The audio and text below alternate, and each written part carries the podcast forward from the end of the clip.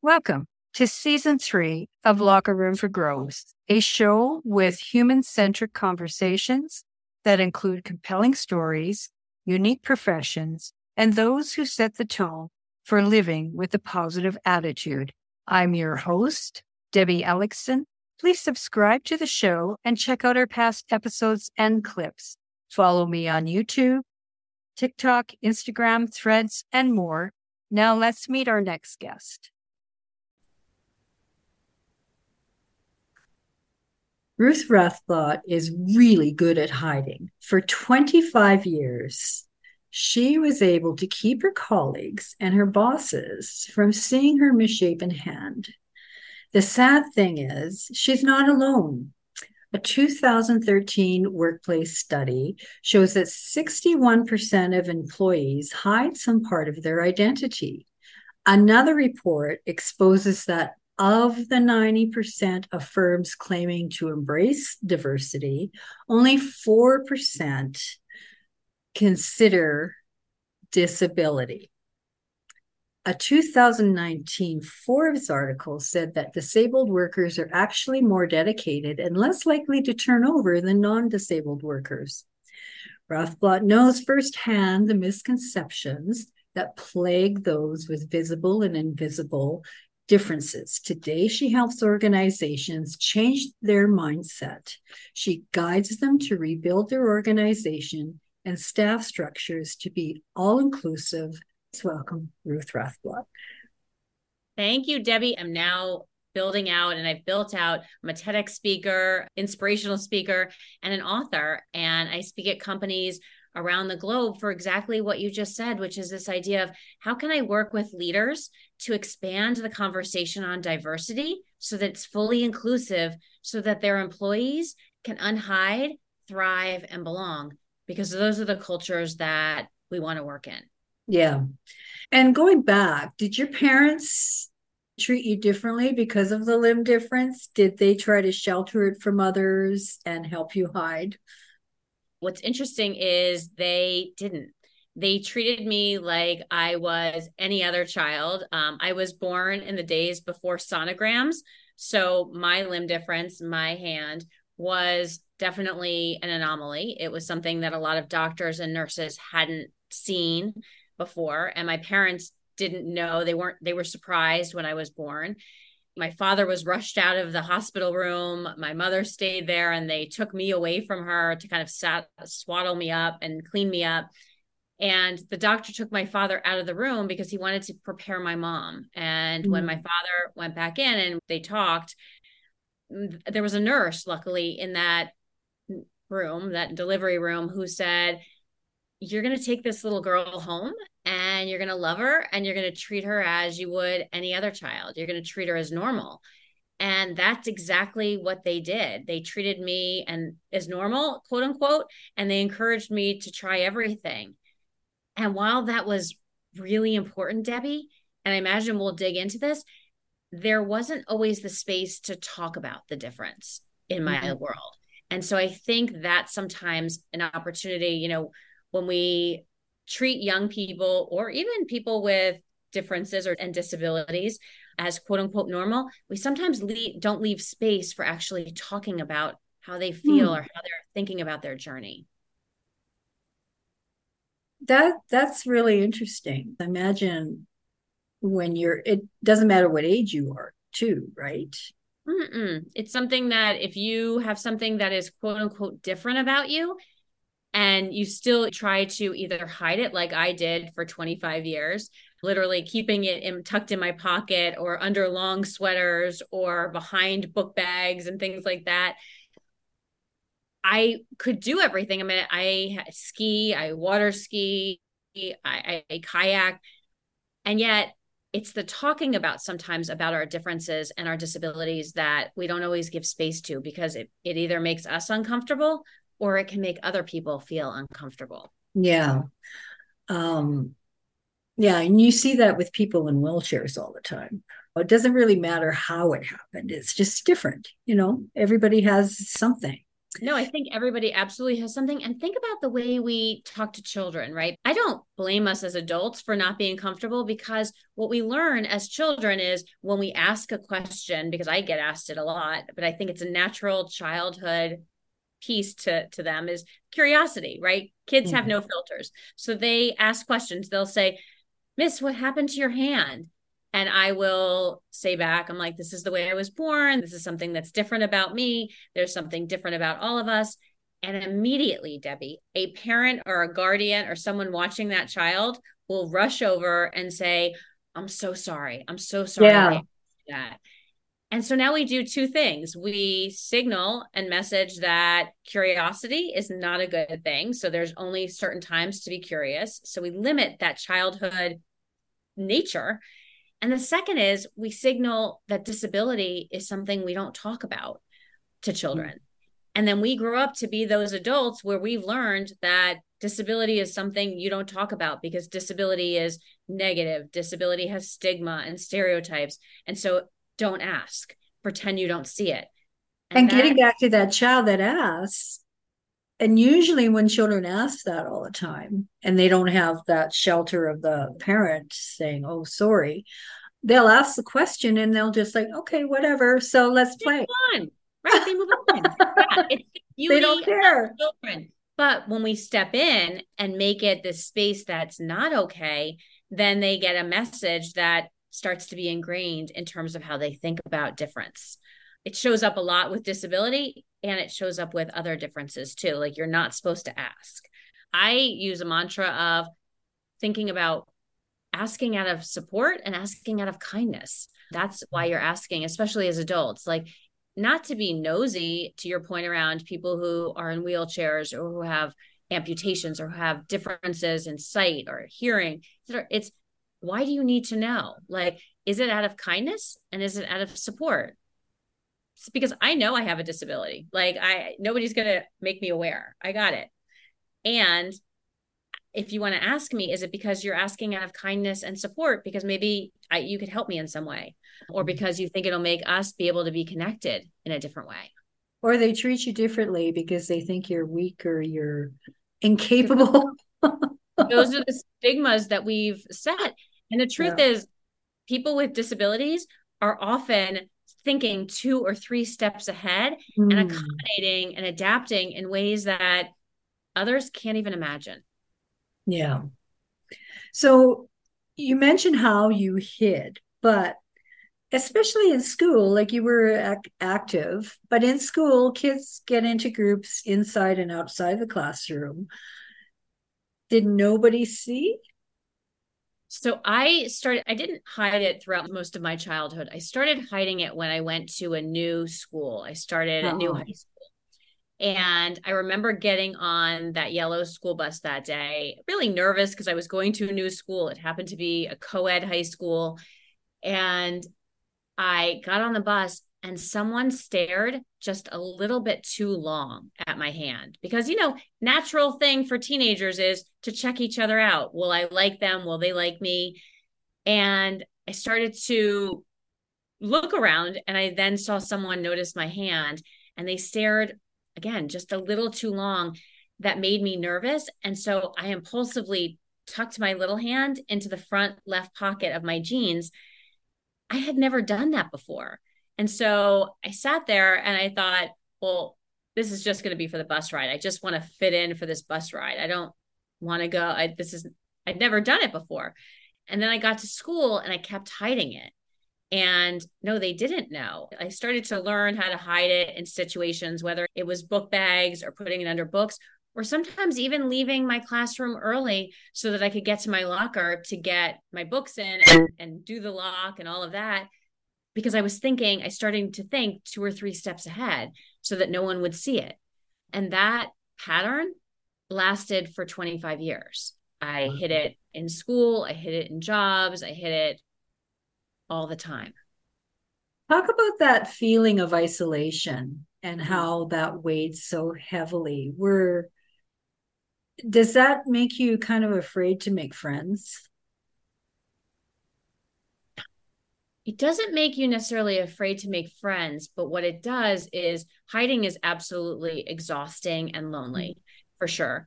And why it's exhausting and lonely is because the exhaustion comes from having to always think about what situations you're putting yourself in. It's exhausting because you, oh, should I go to that picnic? Well, how am I going to sit? It's going to be hot out. I have to wear long sleeves because I don't want anyone to see? Or do my outfits always have pockets? If I'm going to a social event, how am I going to hold certain things and not have someone see it? So it's the mental exhaustion from having to figure out all those ways to hide is hard. And then the loneliness comes from the fear if someone finds out something different about me, they won't like me, they'll reject me. So there's also a mental piece to that. And what happens is you stop doing the things that you really enjoy because you get overwhelmed with anxiety of, well, someone's going to find out I won't be able to do the thing. I definitely won't be able to do it with one hand. So it stops you from doing the things you love. I stopped going to the beach with friends, not just because I didn't love wearing a bathing suit. That wasn't it. It was, I didn't want to wear short sleeves. I didn't want to have somebody see it. I stopped going skiing, and I used to do a lot of activities because I didn't want anyone to see. I did theater for years. So all those pieces, that's where the exhaustion and the loneliness come from, is you prevent yourself from doing the things that you enjoy. And that keeps you isolated. That keeps you disconnected. And you almost become, Debbie, disconnected with yourself, right? Yeah. Because now it's this person versus that person who used to love to do things. She or they now shelter themselves from it. Your superpower is probably finding female clothes that have pockets. That's definitely one of them. I mean, who knew that dresses for galas and dances, now they're kind of coming back, those pockets. They weren't for a while. And I think they help everyone. I've seen women who say, oh, I love to be able to have my lipstick or a business card in a pocket, because men can go with, in traditional dress. I don't understand why we even our pants don't have pockets. Right. Because it's a slimming look. It's a more slimming look, right? I got really good at that. I probably have never thought of it as my superpower, but because I think I have some others, but that's interesting. Yeah. That's the adjustment you're always making when you don't want to take your purse, but you want to take your phone, you want to take your keys and maybe a Kleenex, but you got nowhere to put it. You have nowhere to put it. And imagine adding on to that a hand, like wanting to hide a hand. So where does that go in between all of it? So yeah, that was my life story for so many years. It was absolutely exhausting and lonely. And I think the other piece is you think you're the only one. You think you're the only one who doesn't have it all together, the only one that's hiding something about themselves. And that's actually not reality. Well, getting to that, when you're in the workplace, do you look around and do you suspect there's some other people that might be hiding something as well? Like maybe not necessarily the same type of difference, but something else? Or do you have like this radar where, okay, I know they're compensating and hiding something, or does that not? I think when you're deep into hiding, and again, most of us are hiding something, I think you are not thinking about other people. You're thinking about yourself and how it's almost, I don't want to make it dramatic sounding, but it feels like survival. Like, how am I going to take care of myself so no one judges me, no one rejects me, I don't reject myself. And the truth is, I make it comfortable for other people when I'm hiding because they don't have to deal with it then. So I think it's much more internalized. And I will say that, so I would say I didn't look for other people who are hiding because I truly thought I was the only one hiding. I at one point, Debbie, thought I invented hiding. Like I thought, oh, well, I'm the only one that's hiding. What I didn't realize is through the research and writing of my book that so many of us are hiding, just like the statistic that you mentioned that I reference, which is that 61% of people are hiding something. And Debbie, I think that number is so much higher. That was a 2013 study. Think about what the last 10 years have been like. let alone the last 3 years where people have hidden behind blank screens, right? Cameras off, muted microphones. People have gotten comfortable in this controlling the certainty of their environment from home that we don't know. I mean, I have through my book and my TEDx, people have shared what parts of themselves that they're hiding, whether it's the person who is hiding that they're immobile from the legs down and they were hired during COVID and they don't want their coworkers to know, or the person who has a child with mental health challenges that mutes their microphone and their camera because they don't want to see, they don't want their fellow employees seeing that meltdown or those challenges and thinking that they're a bad parent or guardian. So people are hiding things all the time. I have talked to people who hide their accents, their stutter. I mean, hide their financial backgrounds, their religion. It's hiding the culture too sometimes. Absolutely. It's hiding is universal. You can pass as a different culture, then you've seen that it happen as well. I think that absolutely happens with many types of religion. It happens with politics. People don't share their politics because they're so afraid of the rejection or the judgment. So well, it's funny. This weekend, I finally saw the Whale movie. Don't know if you've seen it, but speaking of hiding, he was a teacher and he did Zoom calls. It's on Amazon Prime. Yeah, it's with Brendan Fraser. Yes, right? And he won an Academy for it. He's a teacher and teaches classes online, but his camera is always off. Because he's so obese. It's really, really good. And then finally at the end, he finally reveals himself. And there's judgment, right? There's judgment around difference. There's judgment that we all have. It's that whole subject area of unconscious bias. And so how do we move past if we know that's true about ourselves, that we all have unconscious bias? How do we allow for questions so that we can move past the bias and start to have conversation and not fear getting in trouble, fear being, called into HR in the workplace like that? Because I think that goes along with, well, I'm not going to say anything then. I'm going to act like I don't see it so that I don't get in trouble. Well, how do we create conversations so that people can talk about difference and diversity in ways that don't exclude people? Tell us about that moment when you finally decided to shed your shield. How did others treat you after that? And what type of work were you doing at the time? Sure. So as I shared, I was hiding for 25 years. And there's a point that you get so exhausted and burnt out and lonely. And it was affecting my personal life and it was affecting my professional life. And it wasn't that I wasn't getting promoted. I was getting promoted into senior roles. I eventually was leading organizations. And so it wasn't holding me back in the sense of, oh, people were thinking I couldn't do the job. It was that I wasn't connecting to my teams in authentic ways. I wasn't connecting. I wasn't sharing my journey. So I was really adapting this old school mentality of leadership where we keep people at arm's length. We don't show vulnerability. We stay disconnected from our teams because if we blur the boundaries a little bit and let them know that we may have challenges, then we're going to not be seen as capable. And so I was definitely in a space of full exhaustion, I would say definitely burning out.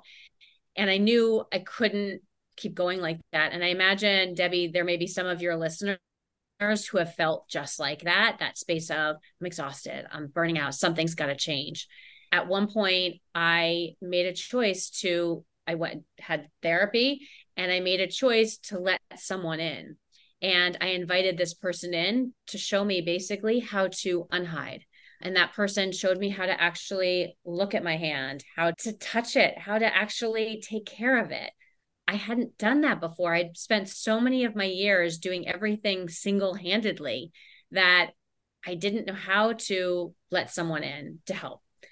And it was in those moments that I started to then change the way I saw myself, because as I could let him in, but also I could let myself get to know me, I started to change how I saw myself, and I started to let other people in too. And I will say that's I have this 4-step method to unhiding, which is it starts with acknowledging what you're hiding, right? So it's that space of, wow, I'm hiding my hand for me. It's exhausting. It's lonely. It's preventing me from connecting with others and connecting with myself. The second step is inviting someone in that you trust. And I imagine if your listeners are thinking about it, somebody often pops to mind of someone that you can trust, right? Someone that you can invite in, whether it's a friend, a coworker, especially in the workplace, a manager, somebody in HR, somebody that you can trust with this piece that's holding you back. And then it's the idea of starting to build your community. And that's why what I see in the workplace and what helped me is the idea of ERG groups or affinity groups, or these groups of where you can connect with people who are having the shared experiences. Because that's what happened to me. I found a group of people with limb differences who I thought, again, I was the only one that had ever hidden my hand. Not true. There were so many people who had gone through such similar patterns, and we all thought we were so alone. And so that building community part is super important. And then I'll say the fourth and final step is sharing out your story. Mm-hmm. And so for me, that looks like going on podcasts, speaking around the world about this topic, so that someone else may say, hey, I find myself there too. And wow, I see myself in her. What do I need to, how do I stop this part of my life? Because as I started to unhide, I started to build deeper connections. I started mm-hmm. to trust people differently. I started to trust myself, and I got back to living the things I loved doing. And that was freeing and lightening for sure, and healthy. And I know the subject of, and the title of your podcast is about growth, right? It's a locker room for growth. That's what unhiding is. It's about growth, and it's about connection. Hmm. And you've traveled a lot of countries too. And so when you were there, did you notice that people who had physical disabilities or people who were different were treated differently in a lot of those countries? Or like, were they accepted? Was it better than here? Or what was it like? Yeah, I think there is still stigma. We have a history with disability in our country, in North America, around the world, around what disability means, right? In terms of, and you referenced one of the words before, which is weak. So oftentimes there's a stigma and stereotype about weakness. There's mm-hmm. also a stigma and stereotype about other and othering to people with disabilities. I'm not going to make a global blanket statement probably, but I think that there's still a lot of work to do for all of us around disability acceptance, even just sometimes saying the word disability. It's interesting though. I think some people don't want to say the word disability because maybe it's insulting to you. It's not. It's actually, to me, strength and community. I will say one of the places that I was so in love and surprised with is Paris. And I have been to Paris many times. It wasn't until I remember going up to a window, and it was at the Eiffel Tower.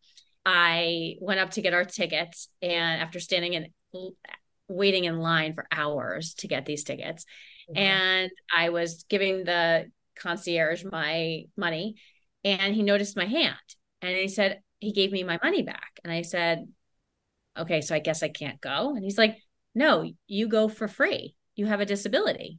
And I'm like, I do. And he's like, and your companion does too. And I'm like, what?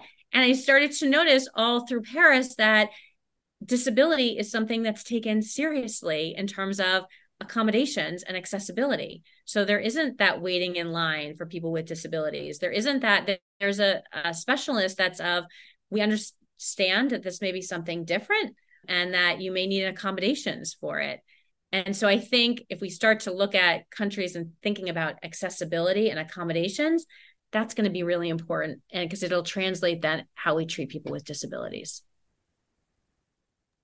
So we talked a little bit before we hit the record button about visibility in different individuals and how architectural designs, accessibility services, leisure activities, ageism, and so much more like you say, we've got a long way to go to be inclusive, but in your current line of work, how to help address these issues, how do we get them to hear this message, to include this aspect into DEI?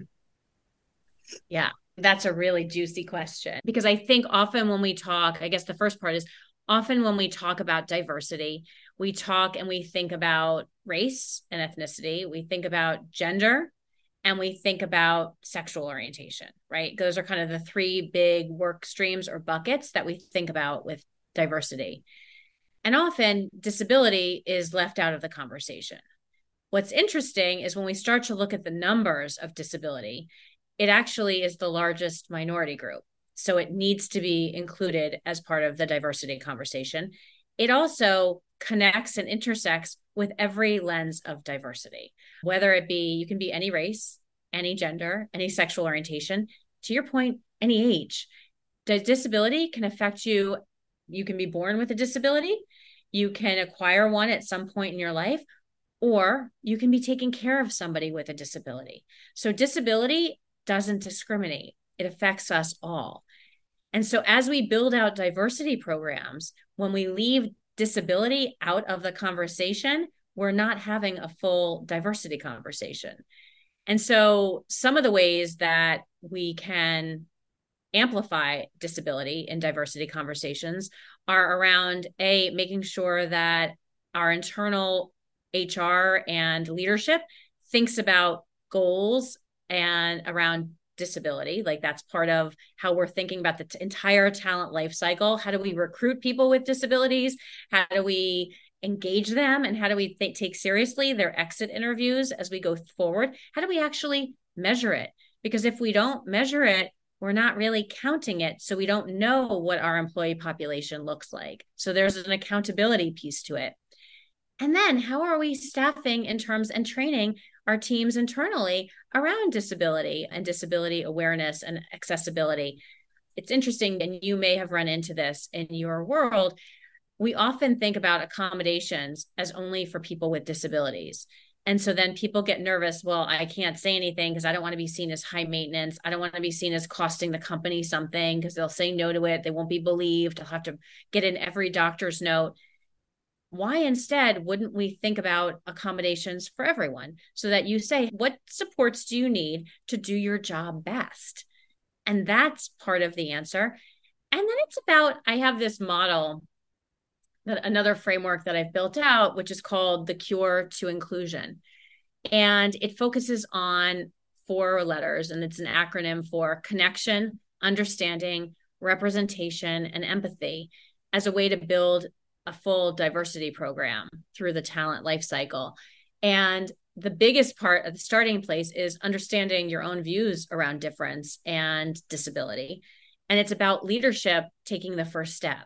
Because if leaders aren't going to take the first step in thinking about their ideas and their biases around disability and difference, then we're not ever going to solve for this, because leaders need to go first. And I fought that for a really long time. I had people come in and say, when I was a leader, oh, what's the culture like here? And I'd say, oh, well, everyone helps dictate the culture. I don't work with robots. Everyone's part of it. What I didn't realize is that as a leader, I went first. I had to go first in terms of setting culture and setting tone. And that part of it was allowing for people to get to know me in different ways and know my journey of my limb difference and my disability. And that would then open up, because what I realized is I was creating cultures where people were afraid to share their vulnerabilities and share their challenges. I was creating this quote unquote perfect hidden workplace. And that's not a healthy workplace. It doesn't allow for retention, for creativity, for engagement or innovation. And so leaders need to go first. And that's part of the work that I do now, is helping leaders to expand the conversation on diversity and difference so that their employees can unhide and thrive and belong. I guess the other piece I would just add to is it's also about doing an internal audit of representation, whose voices are heard, whose voices are not heard, so that you can get a sense of where you may not be listening? Looking back on your life now, how have you changed as a person since you went down this path? It has brought me freedom. It has allowed me to sleep at night. It has allowed me to engage in other activities and things that I got back to living my life. I got back to doing the things. And to your point from before, like I travel now, I travel in such different ways. I was in Belize a few years ago and doing a sabbatical and went ziplining. And even though there was some disruption with the ziplining because they thought I couldn't do it, or one of the guides thought I couldn't do it with one hand, I stood up for myself and I said, no, tell me the rules of engagement here, like how I do everything. And luckily there was another guide who overheard and said, oh yeah, you only need one hand to zip line. You'll be fine. So it got me back to advocating for myself and doing the things I love. Though I will tell you, I just posted about that this morning. I went to a recent talk show to be an audience member, and one of the activities was to break a board in half with our hand. And I got really nervous, and that anxiety started to creep up again of not that I was going to have to show my hand, but more, could I do it? Now I've done things my entire life. I've held things. I've done everything, I think, at this point. But what was so amazing to me is that those voices of self-doubt were still so surface level. Even though I'd worked through a lot, they were still there. And so it's a constant reminder of, we need to continue growing. We need to continue challenging ourselves. And that's what I've been doing. And it was a great exercise to work through, not to dismiss it and say, well, I don't have that anymore. No, I did. It was real. I felt the anxiety. I felt the nerves coming up of, could I do it? What if I hurt this hand? It's my only hand that writes and things like that. And I do a lot of writing. And not to dismiss it, but to acknowledge those fears, because that only then can you really move past them and change. If you ignore them, they'll follow you. Yeah. Yeah. And of course, people always other people, doesn't matter what they are, they gossip no matter, they don't even have to have a difference. Your inner talk is different now, right? So like you just mentioned, you have to work through that inner talk so that you don't believe what they're saying. It's like a reality check a lot of the time, but I think, again, even with all the work I've done, I mean, I've been to therapy, I have unhidden, I've written a book about this, right? Like, and I speak around it. It's still very easy to let that voice slip in a little bit because it's still there. And so how do you deal with that voice rather than saying it doesn't exist or running away from it? Confront it, acknowledge it. I hear you. What am I really worried about here? And then letting it go, because the reality is I could break that board and I could hold the board for someone else to break. Yeah. And it was beautiful. It was a victory, but it was about letting go of that internal voice. You're on a much needed path. Are there others who carry the torch with you? Where does this go from here? The beauty of this is I think there are a lot of people who are on this path of growth and thinking about diversity in different ways. First, expanding that conversation around diversity. I think the disability community is definitely, and there's so many amazing people in that community that want to expand the diversity conversation. So that's first. And I think the unhiding piece is, when I first came up with that name of unhiding, I got some pushback saying, well, what does that even mean? When Sheryl Sandberg talked about leaning in, did we all know what she meant by that? No. So explaining unhiding and hiding has been an opportunity to connect with people and for people to say, oh, me too. Wait, I've been doing that.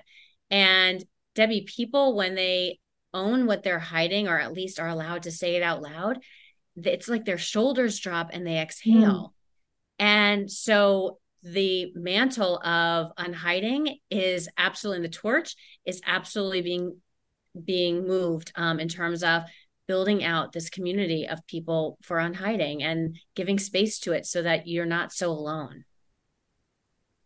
That's the perfect way to end this. Thank you so much, Ruth. That was just wonderful to have you on the show. No, thank you for giving me the opportunity to amplify the message of unhiding.